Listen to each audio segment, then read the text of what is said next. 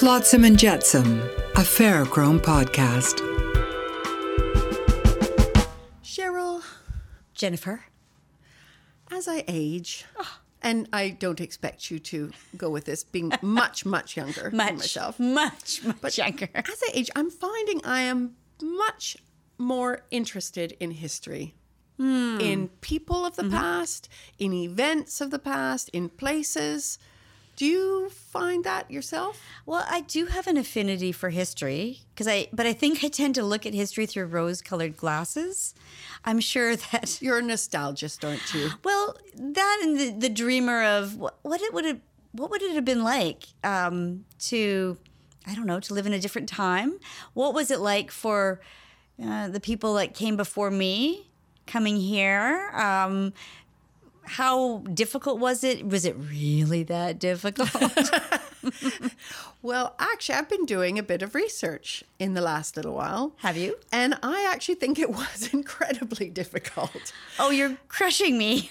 It well, no, I think it's good that we're of our own time. Mm, there you go. I look back at some of the stories of immigrants to Canada. Mm. And you learn of horrendous situations where they have no money, there is illness, TB, uh, polio, smallpox, awful illnesses, even measles. Child, women died in childbirth Death, with death, death. their eighth or tenth child. Uh, they were living in tiny communities, often, especially the women. Without any choice, because it was the man's job that got them to a place, and they didn't have any other opportunity uh, for them because they couldn't or didn't work. They had had to bring up children. They lived in uh, sometimes very isolated communities. Uh, I think it, the life of an immigrant in the 19th and 20th century to Canada would have been incredibly hard. I think it would have been incredible. I, I agree. I again, I look at it through rose tinted lenses, but I mean, I'm a third generation Canadian. Um, I look back not at my my grandparents, but my great grandparents with a little bit of awe and maybe I, I wouldn't. I don't know if I'd call it nostalgia, but the dreamer, they came here with nothing, like you were mentioning. Um, they were my, from my uh, ancestry, my um, my great grandmother was a pioneer in Alberta, um, and her as was her uh, her husband, my great grandfather, and they came to Canada in uh, the early 20th century, ish, from Russia. No lang- uh, limited English, uh, no money, and um, well, here I am. But uh, you know, I think you know you dream about the simpler times as well. But what about you? What where was your family from? Well, my family on my mother's side came from uh, Britain way, way back, uh, 1600s. Wow, wow. Before the Mayflower. 1610, they were butlers. They weren't, that wasn't their profession, that was their name. Oh, oh, I was confused. they were fishermen and uh, boat owners, and they settled in Newfoundland. And they were there for about 300 years. And then when the railway spanned Canada, they moved west. And it was that part of the family that I've been uh, studying, partly because it's so fascinating that they've been here this long and that you can go back that far. and far. I can go back that far, which is one of the benefits, I suppose, to the papered society is Mm-hmm. that everything was written down letters, uh, Oh. birth certificates, death certificates, old Bibles that people would write names in. Right, right. And this was carried with them and usually passed down to the eldest child, Mm-hmm. uh, often the eldest boy child, but often the eldest daughter as well. And then these were kept. And if, if you were lucky enough to have a family who was literate and who was able to keep these things and to preserve them, then to have this record, uh, and either if you're even luckier to have a relation in my case, my grandmother actually recorded her memoirs on cassette tape. Oh, fantastic. In the 1970s, she recorded them. And so I hear her voice and I can picture her. And she would be talking about uh, being born in the 19th century and uh, what life was like in Victoria, where she grew up. Wow. And then she was a pioneer nurse in Quesnel. And then she ended up in a tiny remote village on Vancouver Island uh, where she was married to my grandfather and then gave up her life to living as uh, the resident nurse with no pay, of course. Right. Well, why why would she expect to be paid? uh, and bringing up two kids and and living in a remote place that would rained all the time. There were rats in the walls. Not BC. Not in BC. Not in BC, surely not. and uh, yeah, and it, and now it's funny you you talk about rose tinted glasses. This same spot that she spent her entire adult life, it now attracts 120,000 visitors around the world for ecotourism. Wow. Where okay, where are you talking about? It's a tiny place Mm-hmm. on the north end of Vancouver Island, the northeast side, called Telegraph Cove. Of course. You've heard of it? Well, I've heard of it probably from you, but but I've heard of it. It's kind of folkloric. yeah, I, I guess people go there would feel the same way that you do. Mm-hmm. They see this quaint little Mm. village of little chocolate box looking houses on a boardwalk that that circles this tiny little cove and the houses are bright colored and the windows of white panes, you know, white uh, wash around them Mm-hmm. and little diamond panes, and it all looks quite lovely and nostalgic on a sunny day Mm. in the summer when people are there to go camping or hiking or whale watching or kayaking.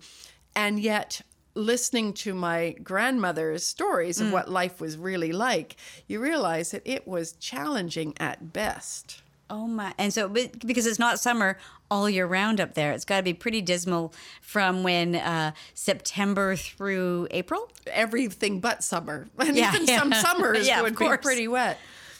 So I was very inspired by this, and I decided that um, there are an awful lot of pioneer stories about men, for men, in the libraries, in the Mm-hmm. Bookstores, Yeah. but there's not an awful lot about what life was like for the women. No. Like your great grandmother, you know, in Alberta Mm-hmm. Yeah. and my grandmother in Telegraph Cove. And I decided to write a book about this. Wow! I'm very excited. Can I touch you, an authoress? an authoress. Tell me about your book. Tell me about your book. Okay, it's going to be about, and going because it's being published in June 2019 by a wonderful uh, publisher called Touchwood Editions, which is based in Victoria. And a lot of their books are um, about BC history, uh, pioneering history, and about women. And so it's a really good fit because I wanted to write about all the women, or as many of the women as I could find and interview or research. And uh, write about what it was like to uh, live in this tiny isolated place. It had uh, only about 40 50 60 people at its maximum. Wow. but what i found really fascinating is that it probably mirrored many other small places across Canada in that there were people from different countries all living in this one space. Uh, in this case, in Telegraph Cove's case, it was Chinese and Japanese and the white settler women. And then in the depression there were a lot of people that just uh, washed up to find a job because they couldn't get a job in the city Was it a whaling town? I'm just trying to remember. Is it was Telegraph Cove a whaling town? it started actually as a fish saltery Oh. it was a japanese uh, businessman and my grandfather uh, decided to put in a small saltery a fish saltery in the cove and a small sawmill to make the boxes to hold the fish that would then get sent to Japan because the Japanese loved the salted salmon. Ah. And then in the Depression, that started to fade and the sawmill started to take on a larger role. And then, just as the Second World War was starting, uh, one of the saddest episodes in BC's history, as you know, Yeah. is anyone of Japanese heritage, whether they were Japanese or born in Canada, Yeah. a second generation Canadian, they were removed from the coast. Yeah, it's a it's a disgraceful episode in our history. Absolutely. And then the Royal Canadian Air Force actually took over the town, took over the sawmill because they needed to build an airport. Oh. The airport at Port Hardy was built out of lumber from Telegraph Cove. Wow. And then after the Second World War, uh, there were European immigrants from the war that were fleeing very tough times in Europe and coming to Canada, needing a job and not being able to be picky about where and what they did. And so places like Telegraph Cove then became the home to families, Wow. uh, especially families with large uh, groups of children because there was a one room schoolhouse in Telegraph Cove that needed to be peopled. Oh, and so your family started Telegraph Cove. Yes, my great grandparents. Your great grandparents started it. Yes. And how? So they lived their life. They they lived the rest of their adult lives up there. Well, my great grandparents lived in Alert Bay, which is nearby, but they were the ones that bought the, the land. Oh. My grandparents did live Mm. their adult lives in Telegraph Cove. And then when they grew too old and sold the cove on, the sawmill finished its time Mm-hmm. as many resource uh, intensive businesses did Yeah. it in the 1970s and 80s and telegraph cove became the location for the first whale watching center in the province Well, that's very different from what I imagined because I I was picturing whaling station, and so it wasn't a whaling station, but it was a whale watching station, which is a lot uh, more environmentally friendly. and th- that says a lot about uh, Canada in over 100 years, where a whaling station may have happened in the coast in the 1870s, Sure, 80s, sure. but whale watching became Yeah. really big in the 1980s. And now it's it's still a center for uh, watching whales. You can take boats out to uh, areas where you can watch grizzly bears. You can rent kayaks to look at the flora and fauna. There's a fantastic museum in Telegraph Cove that is full of the bones of marine mammals that have died of natural causes that then someone will phone up the proprietor of the museum and say, um, I've got a harbor seal on my property. Do you want it? And the guy would say, sure, and would take it and render it and put the bones together. And it's uh, an information center on coastal marine life. so now, how do you get to Telegraph Cove? in the my grandparents' day, the only way you could get there was by boat. And then in the 1979, for the first time, you could drive all the way up there. Uh, that was the when the road went all the way up Vancouver Island, and now you can drive up. It's past north of Campbell River, just south of Port McNeill. Uh, and it's it's uh, it's this little charming village that people go and fall in love with. But the reality is that for the women that lived there, that didn't have a choice, Hard life. yeah, and so it's fascinating researching their lives where they came from. Many of them, like your family, came from Europe.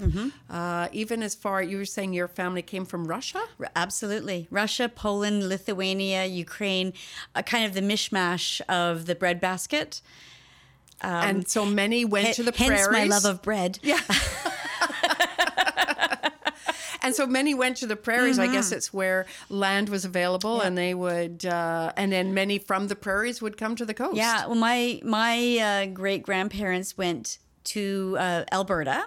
Um, they so the story goes that my great great grandfather, uh, yes, and his family came um, uh, because they were able to get land. Yes. And so they came out to get land and be farmers, but they were not farmers in the old country. And life in uh, Alberta for this particular uh, arm of my family was very difficult. And my, I think it was my great great grandfather, yes, my my grandmother, my great grandmother's dad died young, leaving her mum with three, four daughters, and they ended up having to uh, leave their. Um, their plot of land in I think it was in Cochrane, Alberta, that particular branch of the family, and they moved to Calgary. And then my great grandmother married and went on to become a, another Alberta pioneer with her husband. And they went to I think they were in Irricana, Alberta, and they had five daughters and one of which was my grandmother. And then, you know, they went shifted back and forth from the prairies to or small town Alberta to Calgary and then uh, to Vancouver. And I think that uh, when I think back of the stories of my great grandmother, it um, it does sound so magical. But of course, she left out the hardship and and sounds like when you did your research for your grandparents and, and great grandparents and, and even your your mom um, you were able to uncover not so much the the the wondrousness of history, but the hardship and the day to day drudgery. Yes, drudgery is a good word, especially for the the women who were yeah. uh, dealing with no electricity, yeah. perhaps um, very poor food options, especially yeah. if you didn't live off the land. Uh, it, you know, it was it, especially people who worked like your great grandparents and great great grandparents mm-hmm. and mine were they were reliant on resources, whether yeah. it was uh, grain or, on farms yep. or fish. Uh, it it was it was real. It was a real boom and bust lifestyle, mm. which oh. is a segue because that's the name of my book. Boom and bust. Boom and bust. The resilient women of historic Telegraph Cove. And when can I get a copy of that book, Jen? You can pre-order it now.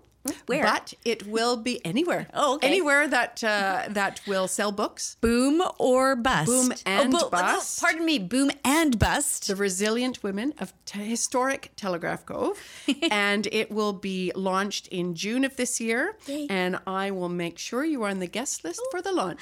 Yay! Uh, I'm very proud of you. That's that's a big accomplishment. Writing a book and shedding light uh, onto your family's history, but also history of our province and how um, people lived. I find it fascinating.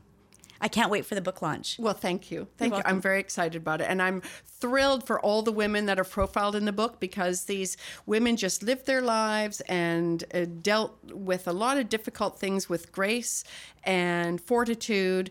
And for them to have their regular life story mm-hmm. profiled mm-hmm. is something I'm really, I'm really happy of for them. Yeah, you should be very proud of that. And I think next will be your book about your great grandparents. Oh. I'd like to read that. Oh, well, I'll, I'll start today. Flotsam and Jetsam, part of the Ferrochrome Podcast Network.